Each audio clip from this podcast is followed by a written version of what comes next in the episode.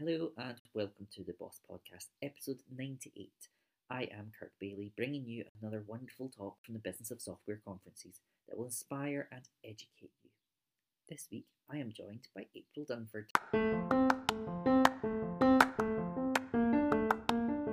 The Business of Software podcast, sharing sessions from our conferences and discussions with software people that will make you think. Find out more at businessofsoftware.org. April is an expert marketing practitioner turned executive consultant. She's an author and a globally recognized expert in positioning and market strategy. She spends her days helping technology companies make their complicated products easy. As startups, we are often competing against larger, more established players that can outspend, outmarket, and outsell us. But it doesn't have to be this way. In this talk, April will show you how you can take your competitors' biggest strengths and turn them into weaknesses. Have listening. I so I I put this presentation together, and um, you know, originally I think we were going to do this live, right? And I had more time, and and so uh, then I made it shorter, and now I have no idea how long this presentation is. I've been sick as a dog all week, so I'm just going to kind of wing this and hopefully people like it. Should I just go, Mark? Go. Okay. So, um, uh, my my thinking on this was I, I wanted to talk about competition and um, uh, the different kinds of competition we have in a startup and how you compete against different kinds of competitors and uh, specifically, it, struck me thinking about this that we have um, a problem competition wise in that you know in marketing we talk about how you know we need to we need to get known or considered. So our products need to get on kind of a short list. And then we need to get selected um, you know from the short list and then we need to actually do the deal, which is a surprisingly hard stage of this thing. And that's kind of our kind of uh, vendor centric view of how this flow works in some ways. And on the customer side, there's sort of parallel bits to that, right? Like if I'm looking for a solution, first I got to narrow down a short list and then I got to figure out okay well which which one am i going to pick? And then i've actually got to adopt it like meaning i got to buy it i got to switch i got to do all that stuff. And if we think about this we have kind of it, it, we, we're not used to thinking about it this way but we do kind of have different competition at each stage of that. So in the first stage where we're trying to just get on the short list we've got to figure out how we're going to stand out from the 9 million other things out there that a customer could put on a short list. So we have this competition, which is kind of like the hordes. and I can't spell hordes. so it's the other horde, but work with me. I'm sick. And, uh, and then secondly, um, you got to get selected. And what's interesting is, you know, whenever a customer narrows down to a short list, there's usually a big guy you got to worry about that's creeping around and they might not even be directly competitive with you but there's usually the giant and you got to worry about that. And then lastly folks got to got to actually do the buy and make the switch and you run into this kind of other weird competition which i'm calling the ghost but i'll, I'll get to that one when we get there.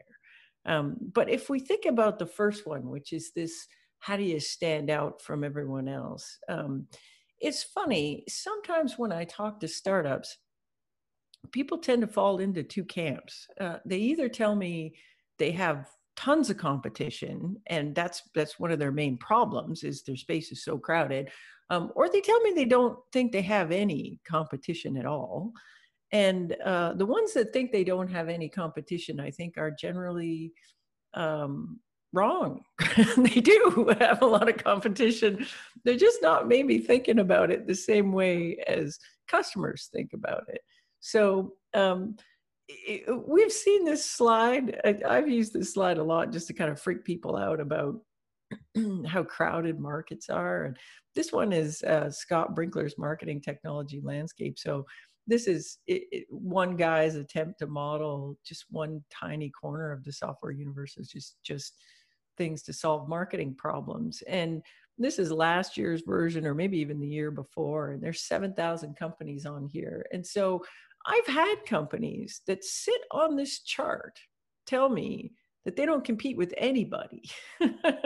and that may be true for the small thing that they do. But from a customer's perspective, a customer's looking at it and it looks like this. And somehow you got to figure out how you're going to stand out from all of this.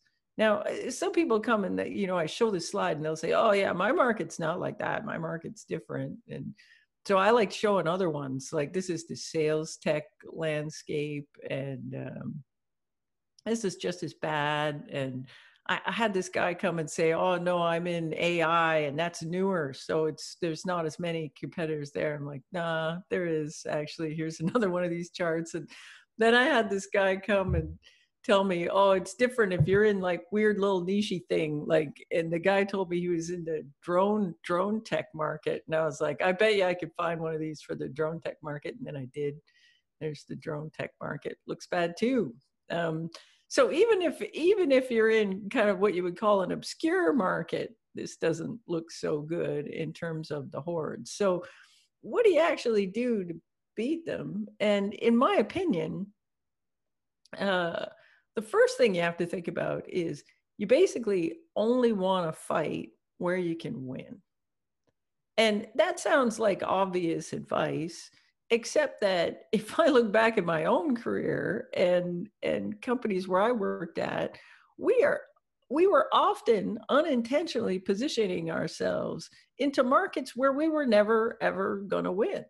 And it, you might wonder how do people like why do we get into that mess? And i remember having this conversation with a ceo of mine where i was like why did we never think about this before? This was after we had fixed it. And the conclusion i came to was this is that often as startup people we create a product with a market category in mind.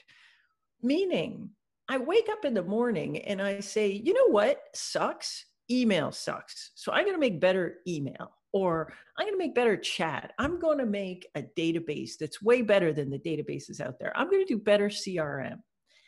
And I, I'm going to make a better car. And then I get the thing out there in the market and people like some of the stuff and they don't like some of the stuff and we muck around with it and it changes and eventually i've got this thing that doesn't look anything like what I originally started to build, or at least it's significantly different. And at the same time, my market has actually changed. My competitors are adding things and taking things away. And I got new competitors moving in and old competitors moving out, and all sorts of stuff is changing. And so all this stuff has changed. But me, as the creators, the people inside the company, we kind of don't notice. And we still think about it as, you know, it's still email. It's still a database. It's still a car. And, and customers are looking at it like, I don't know, man. You're calling this thing a car. But I, I'm not so sure it's a car anymore. I feel like it might be a murderous robot. So sometimes we will position be positioning ourselves in this way that we originally thought um, and it doesn't necessarily play to our strengths so I'm going to give you two examples. I'm going to give you a stupid example, and I'm going to give you a less stupid example. But humor me on the stupid example on this. so here's a stupid example. Pretend we're not in tech uh, anymore. What, what we actually are are bakers. and and say I'm a baker and my my jam is chocolate cake. That's my thing. I'm a world's greatest chocolate cake maker and uh, I wake up one morning and I'm like, you know what? I'm the greatest chocolate cake maker in the land. I'm going to innovate the hell out of some chocolate cake. And so I wake up and I'm like, you know what? I'm going to innovate chocolate cake. And here's what I'm going to do I'm going to take the chocolate cake, I'm going to make it kind of, I'm going to make chocolate cake that I can drink a coffee in one hand and eat chocolate cake in the other hand. So I want this kind of portable chocolate cake so I can be drinking coffee, eating cake, walking down the street. It's going to be amazing and then I monkey around with it and I, I come up with this thing here on the right hand side. I don't know what I'm calling it yet. This is my amazing cake innovation. And so I'm so proud. And I got test customers and they love it. They've been with me the whole way through and they're eating this portable cake thingy. It's amazing. So I decide I'm going to call up the gal from Starbucks. I'm going to pitch it to her because they they got coffee and they probably want this this cake thing uh, so I'm going to pitch the Starbucks lady. So I get the Starbucks gal on the phone uh, and to pitch her my revolutionary cake. All right. So this is how I pitch it.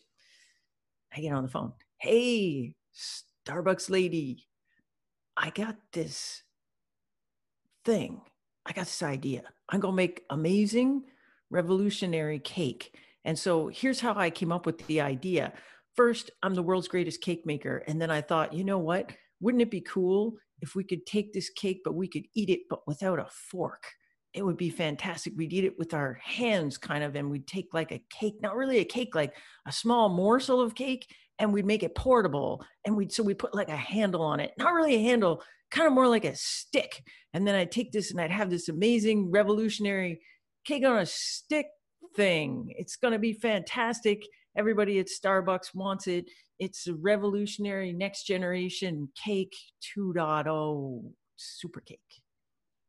Now, if I'm a Starbucks lady, I'm listening to that and I'm like, no, no, that's not what it is. That is not revolutionary cake. That's Franken cake, man. That's cake doing things cake wasn't meant to do. Uh, and why do I think that? I think that because you told me it was cake you positioned it as cake. So, what wins a cake contest? the cakiest cake in the land, man. That's what wins a cake contest. Like, and and what makes great cake? I want bigger cake. I don't want smaller cake. I want more frosting. I don't want no frosting. I don't want little ball sprinkly. And what is that stick doing there? It doesn't belong there. This is cake land, man. And what you pitched me is fundamentally not cake. So I lose the cake contest. Now, think about it. I could have pitched that in a completely different way. Because I positioned it as cake, it got evaluated like cake. But it doesn't have to be cake. Like, yes, there's cake in it, but what is awesome about the thing that I actually built? What's awesome about the thing I actually built is the freaking stick man and the ball and the sprinkles and the colors and and that is fundamentally not cake. And what i should be able to do is position this thing in a way where all my cool stuff makes sense and doesn't sit outside of the actual market category. So i could have pitched it like this. I could have called a starbucks lady and say listen lady i got this idea for a snack with coffee and it's like a lollipop. Except i, I want to be able to eat it with coffee so i made it out of cake. That uh, now all of a sudden everything that's cool about my stuff makes sense inside the market category.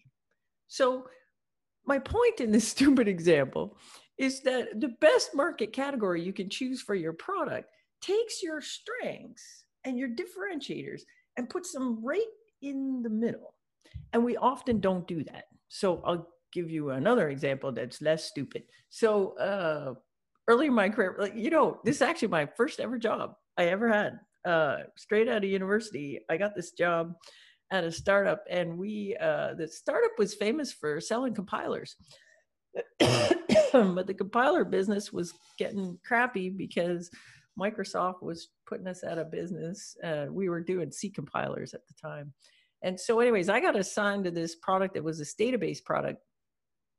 And uh, well, we didn't think of it as a database product. We positioned this thing as desktop productivity software, which we thought that was a smart idea. And what it was was a spreadsheet that you could run SQL queries on. That's how we positioned it. So if you got a lot of data and you want to manipulate it on a PC, not on a server, like where you would run Oracle and stuff, you just want to muck around with some data on your PC, eh, but you really like SQL, we were going to sell you this thing. and then we sold it for like a hundred bucks a pop on prem. And uh, we thought it was great because uh, we are techie and, and we launched the thing and, uh, and it was a total flop. Uh, we sold, I think we blew our brains out on marketing and ran all kinds of ads and stuff. And I think we sold 200 copies or 300 copies. It, it, clearly, it wasn't going to make up for the database, for the compiler business. Um, and thinking about it, it, the thing didn't make any sense uh, as desktop productivity software goes. Like we were never going to win that. I'm not sure what we were thinking, but uh, anyway, so I was junior uh, kid in the marketing department, actually product marketing, and uh, my job was to call all 250 customers and ask them if they were how mad they would be if we turned it off like basically stop supporting it.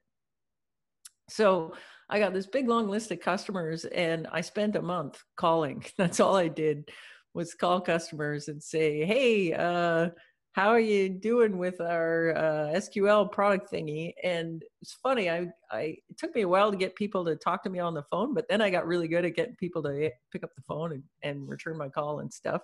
And so I talked to like 20 companies and after 20 uh, I, I didn't even find one that even knew they had bought it. Like so i said hey i'm calling from Watcom. We've got this thing. You bought it. And they're like i did? When did i buy it? And i'm like pulling up the spreadsheet. On january 27th you bought it and they're like i did? I didn't even know. So no one was even using it. It was terrible. And they were like oh yeah i spent 100 bucks on that thing. I used it once. I never used it again um, but then, uh, so I'm thinking, okay, we're going to turn this thing off. It's going to be no big deal. Uh, but then I I got call number 21, and I got this guy on the phone, and he and I said, hey, I'm I'm calling about this Watcom SQL thing, and and uh, seeing how you're liking it. And he says, oh my god, it's amazing. It's like magic. Uh, uh I never. It's fantastic. And he starts telling me what he's doing with it, and what he's doing is he wrote a thing for his sales reps and he put it on all their laptops so that they could go out and take orders out in the field. And then when they come back it would sync back up with his oracle database. And he's like oh it's amazing. You guys are ansi standard sql and it and it works with my oracle database in the back end and it's amazing and blah blah blah. And i'm like you're weird. Like why nobody else is doing that. And I don't even know what would give you the idea to do that, but okay. So I take some notes on that. Now I make another 10 calls and I get 10 more people that didn't even know that they bought the thing. And then I find another guy and same thing. He's got written something and he's got people out in the field and they're doing stuff and then they're bringing the the laptop back to the office syncing up with their oracle database in the back end so in the end i make like 100 calls and I get five of these guys. so I go back to my bosses and I'm like, all right, we got sort of good news, bad news. And I don't even know which one's good and which one's bad, but I got a whole, an overwhelming majority of people do not care if we end of life this thing. So, you know, if we want to do that, we can do that. However, I got these five weirdos um, that, that are doing a totally different thing than we thought that we would do. And if we wanted to, maybe we could try this out. Now, this was not a small change. So, as you can imagine, pricing was completely different. Uh, we were going to have to have a sales rep go out and sell this thing. You're not going to sell it one at a time. You're going to sell like I don't know, a clump of a hundred of them or 200 of them at a time. Um, and we didn't know how to do any of that, but we thought, well, it was worth an experiment. And we did do a little experiment. So we hired one sales rep and we had that sales rep go out and try to sell this thing as essentially an embeddable database for mobile devices. Um, because one of the cool things this thing had was it installed really easy at a really small footprint. So, uh, so we did that, and the guy sold a whole bunch. And then we thought, well, this is going pretty good. So we expanded that and expanded it. And then that company got acquired. We got acquired by a developer tool company. Um, and then six months later, that developer tool company, based not solely, but a good chunk on the growth of our little database thing. Uh, that got acquired by a big database company in the valley called Sybase. Um, and and at its peak, our little uh, desktop productivity tool that then became an embeddable database for mobile devices um, at its peak was a billion dollar business. And I tell you, right now, every single one of you uh, with a cell phone uh, has at least a copy of that thing on your phone right now. And we almost killed it because we didn't know what we had. Point of this story is that sometimes just because you set out to build one thing um, doesn't necessarily mean that's the best way to position the thing that you actually end up with. Um, so, how do we find our best market category if we don't uh, happen to get lucky and have our have our uh, customers figure it out for us, and then have the junior marketer spend a month calling them and figuring it out? Um, and, and, this is kind of a positioning exercise. You know, I'm the positioning lady. You could have kind of expected that. But think about it market category is one of the five components of positioning. So if we think about positioning as um, how we define how our product is uniquely uh, qualified to be a leader at something that a well defined set of customers cares a lot about uh, positioning has at its most basic level five components and those components are competitive alternatives unique features that your product has the value that you can deliver for customers um, customer segments are who you're actually trying to target um, and then the market category in order to figure out our best market category, we have to figure out the other components of positioning first. And the way we do that um, is we have to kind of start with our happiest customers, and they sort of hold the key to figuring out what we are.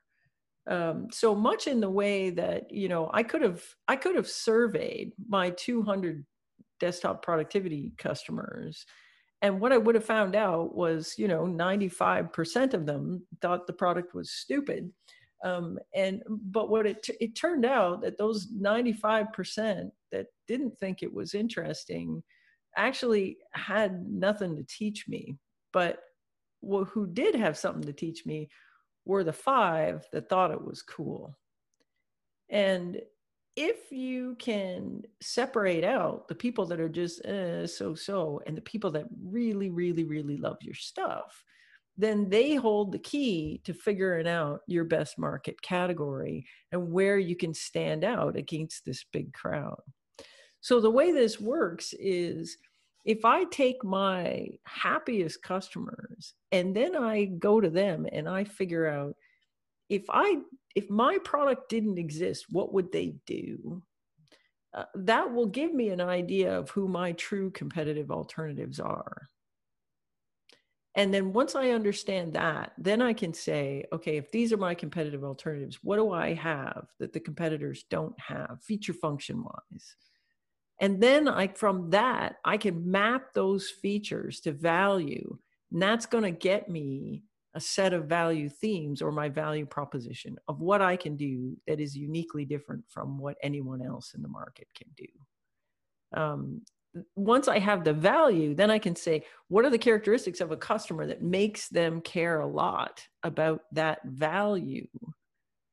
Um, that's going to give me my customer segmentation. And then my market category is essentially the context that I weave around this value, my product, so that this value is obvious to these people. Now, that's kind of a mouthful of stuff I just threw at you. And I can't teach you how to do positioning in 10 minutes, but I can teach to you in a book that costs like, you know, you get an audio book for 10 bucks or something. Um, but if you want to go deep on this stuff, um, everything I know about how to do that is in this book.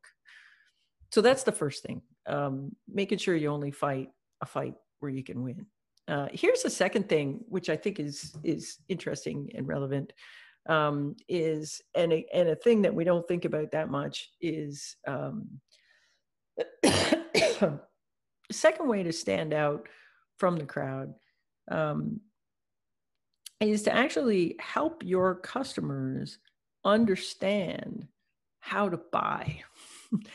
and th- that, that might sound weird, uh, but it isn't when you think about it. So, when you think about it, think about your customers and the thing you sell right now. Have your customers, like your actual person that makes the purchase, has that person ever bought that software before? Ever?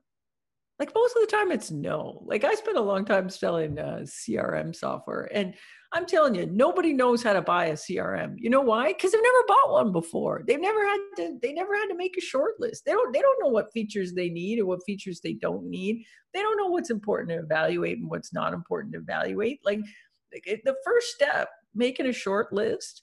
Like I don't know how the heck customers do it. It's really, really hard. And so you're a customer, you're trying to narrow down a short list. How do you even do that? So you know what folks do? So a lot of times they'll just they'll get googling around you know maybe they ask their friends and let's say they google around and then they find this thing. Let's say i'm looking for some marketing software. I find this thing. Is this helpful? No this thing doesn't really help me buy i mean it, like let's say i'm looking for sales enablement software and i go great there's a box here sales enablement software oh look look what's in there is that helpful does that help me narrow down a short list?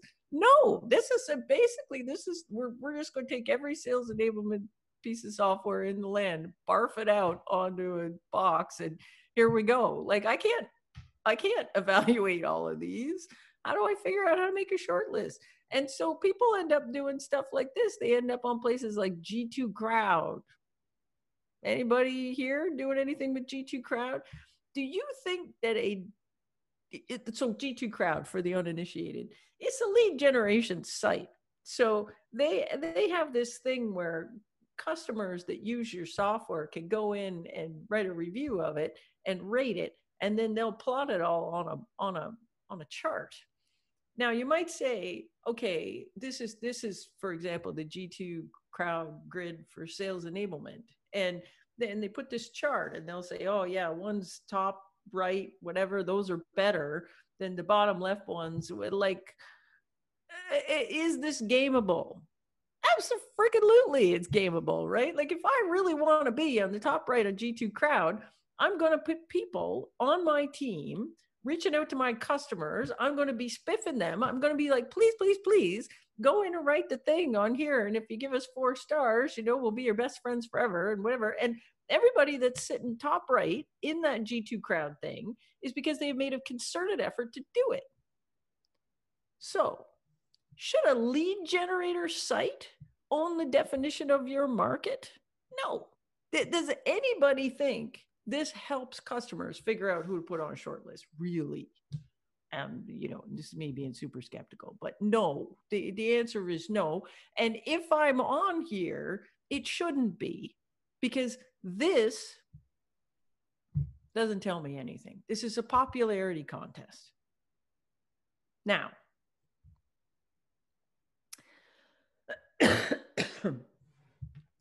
here's the thing customers don't know how to buy. You, as a vendor, actually know a lot about the space. You know way more about the space than customers do, but you're super, super, super biased. So most times we decide as vendors, uh, uh customers don't want to know what we think about the space because we're super biased and they shouldn't believe us. We'll just say our stuff is great and everybody else's stuff is terrible and and and that's that. But here's the thing. Your honest point of view on a market can actually be hugely helpful for prospects if you figure out a way to communicate it that isn't just everybody else sucks and I'm amazing. So I'm going to give you an example of this. So if we go back to, to say that that sales enablement slide I show you, I'll back it up. This one here. So I got this company that I worked with that's in this space. This place is terrible. Like, look at everybody in here; it's awful. Um, and then they're here too. They're they're on this thing, and you know, working hard at moving up the chain or whatever. But they're kind of small and new, so they don't have as many customers as the the guys up in the leader quadrant there. So you know, it's going to be hard to overtake them in the popularity contest thing, even if they are legitimately way better solution than them for certain kind of sales enablement stuff. Um, and what they found is when they were talking to prospects, prospects don't know how to separate out uh, one sales enablement tool from another. And in fact, inside sales enablement, it turns out there's all these different subsegments inside that, and the customers don't know anything about it. So they created uh, this thing, which I think is just one of the one of the most awesome things I've ever seen. So um, they, they built this thing and it's called sales tech explained using donuts and so they took they took uh, all the different categories and they basically tried to make this really easy explainer of who you should look at where so they, so they've got the list of categories on the left and they've got like sales intelligence and they've got this column that says donut usage. And then like, so sales intelligence is, I know who likes donuts. And here's the top three over on the right hand side. And then sales engagement platform. I manage how often I call, email, and email people about donuts. And then I've got sales dialers. I only call people who like donuts. And then they show the people over here. And then conversational intelligence is this. Now, here's what's interesting about this they put this thing together and they put it out on LinkedIn, and the thing went absolutely bananas. Um, and it got like thousands and thousands of shares because it is genuinely helpful. Now, where are they in all of this? Well, there, there are these little guys called LevelJump. So if you go way down to sales readiness, uh, sales readiness slash enablement, that's where they play. And so it says, I train to become the master of selling donuts. And so there's them and there's their real competition or you know who they consider their real competition this is their point of view on the market and if you are a sales leader looking to purchase sales tech this is actually a thousand times more helpful than this stupid grid or my great big barfed out box full of whatever here's another view of it I like this one too. Um, you might have to move your boxes around uh, to, to see sort of the top floor of this thing, but they did one where they split it out like it's the mall, like the shopping mall, and then they built like levels on it. So down at the bottom, they've got uh, sales engagement, and they've split that up into conversational intelligence and sales engagement, and that's sort of like the base layer and then we've got corporate learning above that and then sales enablement above that and then they have and you can see where again where they sit is up at the top we've got um, uh, content management systems which are different than sales readiness. And again they show themselves over here in the sales readiness uh, part of town. And so all this is doing is trying to help customers figure out like if we're going to make a short list here's who should be on your short list. Um, so my point is, I don't think we should be scared at communicating our point of view on a market, particularly if we can do it in such a way that's fair and helpful. Um, uh, so that's the hordes. Um, part two is the giants. So, so you know, part one, I got to get on the short list. Part two, I get on the short list. Now I got to figure out how to compete against the giant. Now you don't always have this.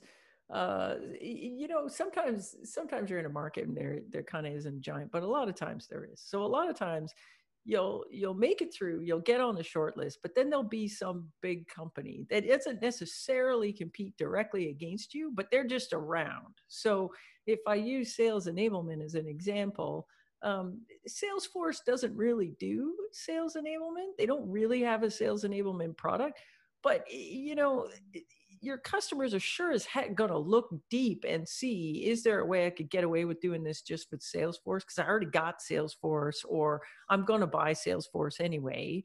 Um, so you do have to worry about how you compete against the giant. And this one's interesting. Like in my experience, um, the the easiest way to compete against the giant is you figure out your spot where you win you figure out who your customers are that care about the thing that you've got that's really differentiating and then you figure out how to use the giant strengths against them. So inside uh, every big competitive strength is actually baked in a weakness. And just like you can position your own product you can actually position the big guys. And what's neat about that is they can't position you because they don't want to they don't want their customers to know you exist because you're little. And their, their their whole thing is ignoring you. If a big guy ever starts calling you out that's when you've made it because uh it, you know like i worked at ibm for uh, twice actually for probably too many years. And at IBM, we never ever called out a direct competitor unless we knew they were on the short list anyway. And so you had to be big and important. Otherwise, we were never going to mention you. But as a smaller company, if you know that your customers are always going to look at the big guy, you can call the big guy out all day and they can't even defend themselves. So this used to drive us crazy when I was at IBM because we would go in and we'd be like, oh, we're IBM, and this is why you should buy us. Uh, you should buy us because we're we're established and proven, and uh, you know that whole you're not going to get fired for buying IBM kind of thing. And we would people competing against us would come in and say, "Oh yeah, that's legacy software." and so we'd be talking about being market leading, right? And little niche players would come in and say, yeah, that's like they're like general purpose, unspecialized software. You really want that? You know, and we talk about like eh, like at IBM, we used to we used to talk about how many features we had and we could do everything. We loved, there's nothing we love more than a great big feature function tick box showdown because we could always win that. And how you beat us on that was you come in and you'd say, look at all that shit Nobody needs all that stuff. It's so complicated. Forget about all that. It's you know you want easy to use, you want complex. Um, and then you know this whole idea that you know you say everybody uses us, everybody trusts us. Well, you know if everybody's using your thing, you can't change it. Can't change it that much, and it slows down your innovation. And so all of the things that you as a startup might look at the big company and say, oh, this is all hard to beat um, inside every strengthness that the strength strengthness strength that a big guy has, there's a weakness there too. Um, so I'm going to give you an example, and, and uh, I hate using this one, but I'm I'm gonna anyways. Uh, so there's a, a company. So in the education software market, uh, there's a couple of big companies in there. The, the big, big legacy provider since the dawn of time is this company called Blackboard and uh, and there's there's a company in Canada called Desire2Learn or D2L um, that for the last 10 years or so has essentially been eating Blackboard's lunch, and they've always they were always the big challenger and um, and selling uh, basically digital education stuff to mainly to higher ed, so universities and colleges and stuff, and uh, so this has been going on for a long time and at this point d2l's you know big established company um, uh, doing really well uh, blackboard sort of you know on the way out and d2l's become sort of the leader in this market. And uh, a couple of years ago this little startup pops up and they're called canvas. And canvas shows up and they they basically decided and and they got nothing basically. Like so if you look at d2l d2l's got all this stuff they can do everything and they sell to higher education to the administrators and the administrators want to be able to see all this stuff and do all this metrics and analytics and all this stuff. And so they got all these features plus they got all the things for classrooms and all the things for professors and all this stuff. So these canvas guys show up and they're like we're just going to go straight at the professor. And we can't build everything because we're brand new and and we're little. So what they did was they picked off the five or six key features that a professor wanted and then they went straight at the professor and then they got the professors to sort of go up to the administrators and say we hate that other stuff we want to use this thing you should kick those guys out and use us instead and they did this masterful job in their sales decks of positioning D2L. And what they did was they took that strength and turned it into a weakness. So they would do this thing where they'd show this picture of like the new Beetle, and they're like, "This is us. We're all streamlined, easy to use. It's so nice. It's compact. It's just what you need to you know get from A to B." And those D2L guys, they're like this. They're just like it's just like an old jalopy with a bunch of just all kinds of sh- shit you don't need. It's just all kinds of. And they showed this picture of like a station wagon with all this crap hanging off. and uh and that was hard because it's hard for D2L to respond to that because you don't want to call out the little guys and say, look, they got nothing. They got nothing over here. Um, but I thought that was a good example of basically taking a strength and turning it into a weakness. Um, second thing you can do to beat the giant is is is you let them win like you, you give them something and this amazes me that more startups don't do this but uh, but if you can do this well where you basically say you define where it is that you know you can win and you just fight there and everywhere else you have the confidence to basically if a if a prospect comes in and they're not in your patch you give them away and you say look uh, you know the, the big guy's actually a better choice for you. But if you're here we fight all day. But anywhere out there we're just not even going to fight. We're not even going to try to do it. That feels not good but um I have examples of this, and and you probably heard me give this one. If you've heard me give a talk before, you've heard me give this one about where um, I worked at a company where we did CRM, enterprise CRM, and um, we uh, we uh, moved from being sort of generic enterprise CRM to being CRM for investment banks. And the power that gave us was that we just ran straight at investment banks.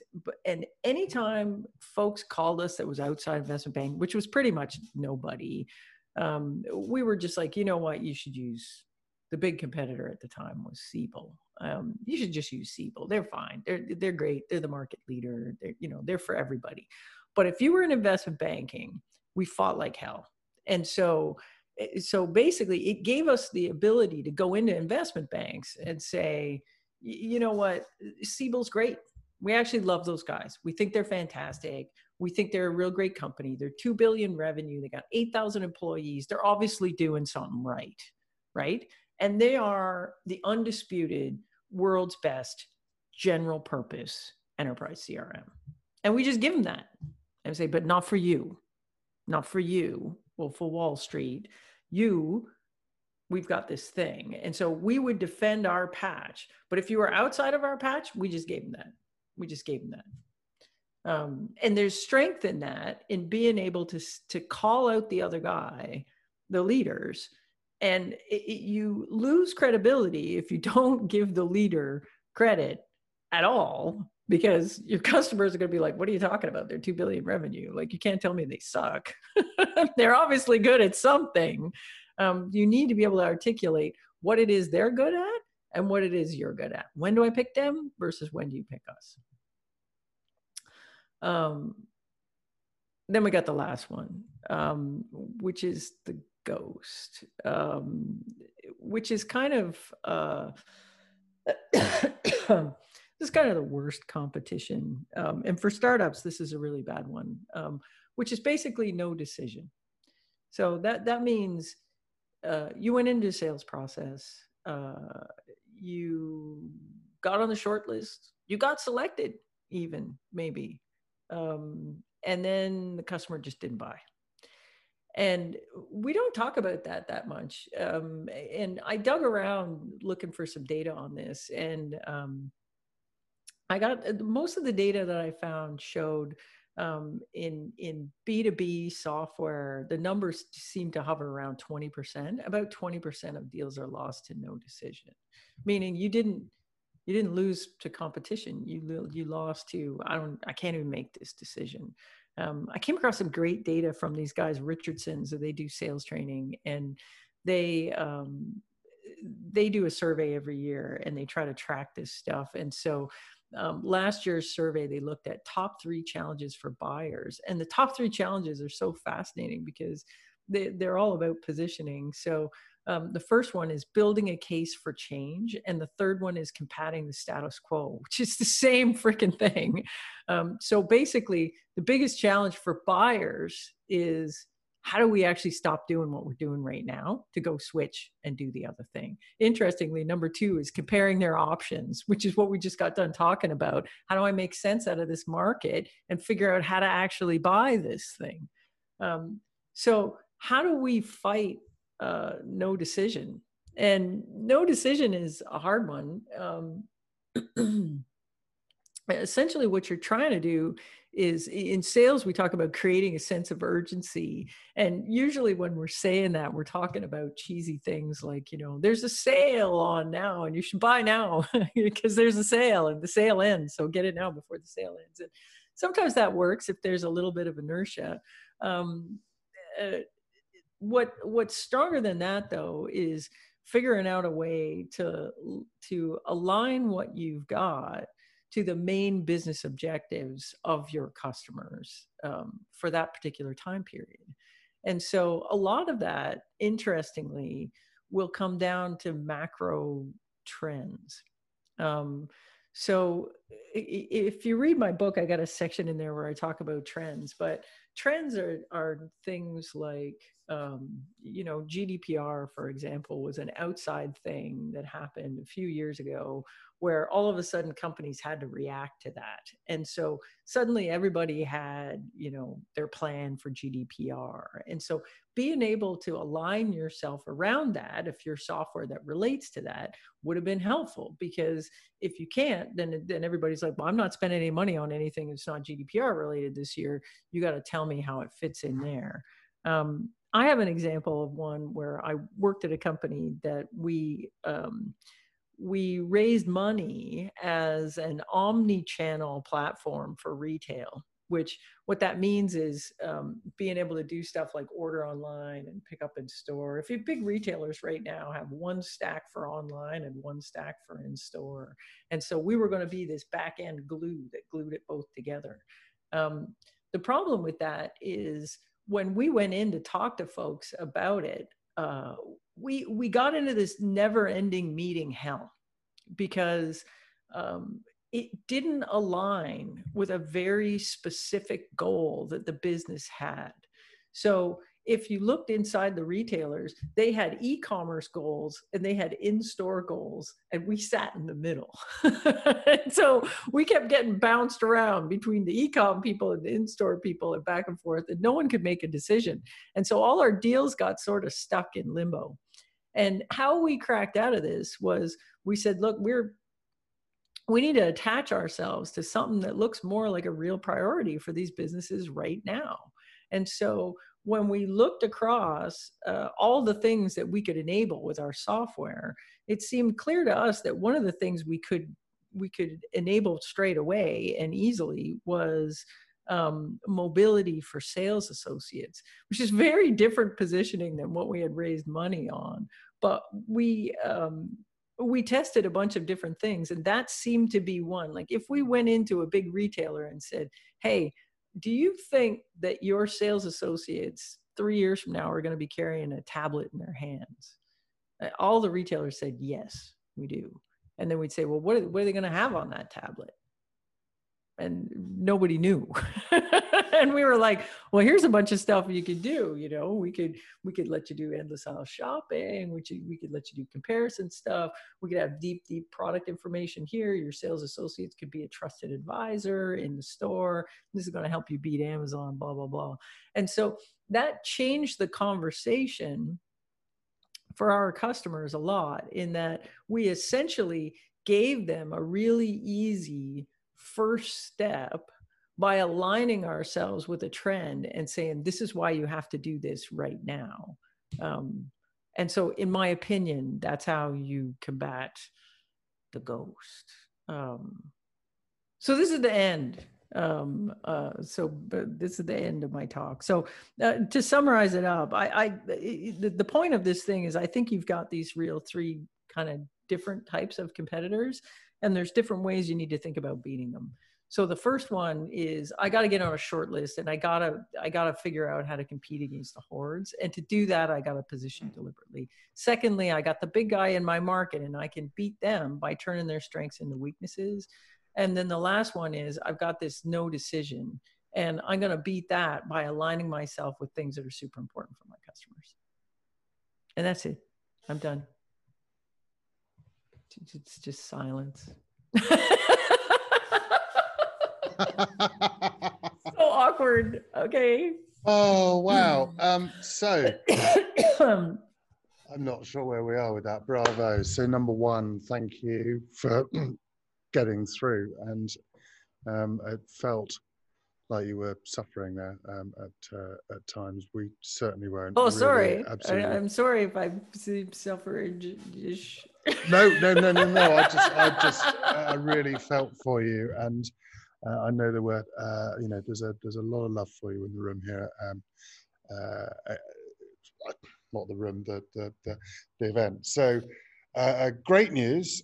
Um, you didn't run too short. Um, it was all killer, no filler. Bad news is we're pretty much out of time. Um, and I have a sneaking suspicion that we have. Oh, sorry. We were well. Uh, we didn't start on time. We started no, no, twenty no. late, so I was watching the time, but I thought I had forty, so I guess I didn't. Okay, so well, I'll uh, I'll see what we can. So I I guess my my my question or my my thinking here is that there are a ton of questions. Um, and I know there are a bunch of people that want to want to ask things. It was it was um, fantastic. Is there a way we could we could do it later or something? Anyway, I'll yeah. let you I'll let you figure so, it. Well, well, one thought would be if we um, so we've obviously recorded it. Um, would you be open in a week or a couple of weeks or sometime in the future to do an hour as a as a follow up? Because I think we could easily take up uh, sure uh, that sort of that sort of yeah. time. What uh, what does anybody think? Because we can we can kind of dig some. Yes, please. I think that will be. Um, I, am just I'm just sort of nervous that when we start opening the floodgates on questions here, we're going to get absolutely uh, um, inundated. Um, we'll have one um, because uh, this is from uh, Matt Godfrey from uh, Redgate, who I think you know anyway. Um, and hey, Redgate Software. Hey, um, they uh, and he got this in really early. So if you're if you're open to doing a, a you know a follow up hangout or something when you're feeling a bit better and no, definitely. Yeah, no, we could definitely, we could definitely do that. That would be amazing. But uh, let's let's. Uh, I'm just... stuck here in quarantine anyway, man. Uh... So it's not like I'm going anywhere.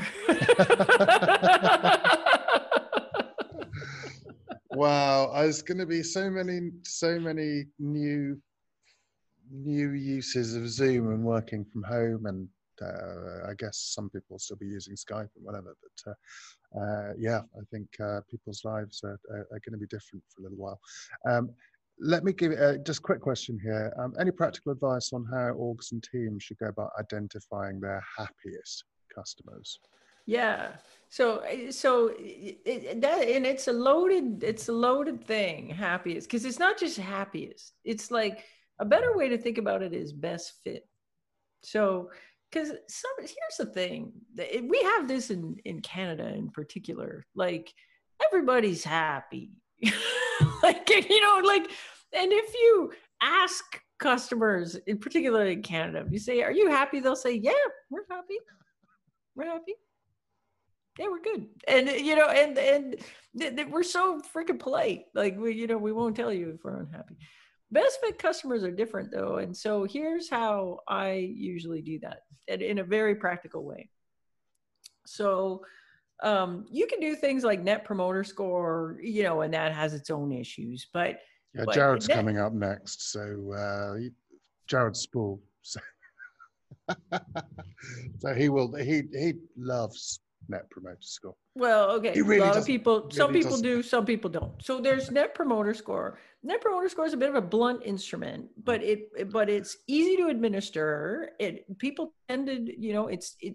You get high response rates because it's easy, and so you can use net promoter score to find out who's who's kind of you know happy-ish right that's my that's my initial thing but that does not give you an idea of whether or not they're good fit that just tells you they're happy so they're yeah. they're more likely to be good fit than not but there's going to be bad fit ones in there that are super happy mm. but they're terrible fit customers and so how i would do this and this is literally how i would do this i do net promoter score and then i would take the list of everybody who's super happy and I would take it to my um, my salespeople and say, "Who on this list is good?" Now, a salesperson thinks good means closed really fast, didn't ask for a discount, um, uh, uh, uh, intuitively got what you did, didn't take 15 calls to get it done. And it would never fail that like the salesperson would look down the list and say, "Oh yeah, good fit, good fit, good fit, bad, bad. No, they're doing weird. No, no, not them." And then you go to customer success and you do the same thing. Who's good fit here? And customer success would be like, "Oh, like these guys they they're literally trying to make the software do something it was never meant to do they call us every day and they want us some weird feature that no one else is ever ever going to use like and and you take those off and then i would end up with this list of customers that you know is is probably pretty good fit. And then i would call them and interview them and do this whole like if we didn't exist what would you do? And what happened that made you think you had to do something different? And when you did decide to do something different who else did you look at? And we figured out that way. But it's it's this idea of good fit. And it's hard because you don't know why they're a good fit necessarily. All you're trying to figure out is you know they close fast they you know they're happy yes ideally right? But they close fast they didn't ask for a discount. The other thing you need to think about is your own business objectives. Like sometimes you get these really happy customers but they don't pay you right? And so you're going to go out of business trying to serve them. So they've got to actually align with your business as well and be good for you as a business too. And so you got to kind of throw that all in the pot and mix it up and then come up with a list.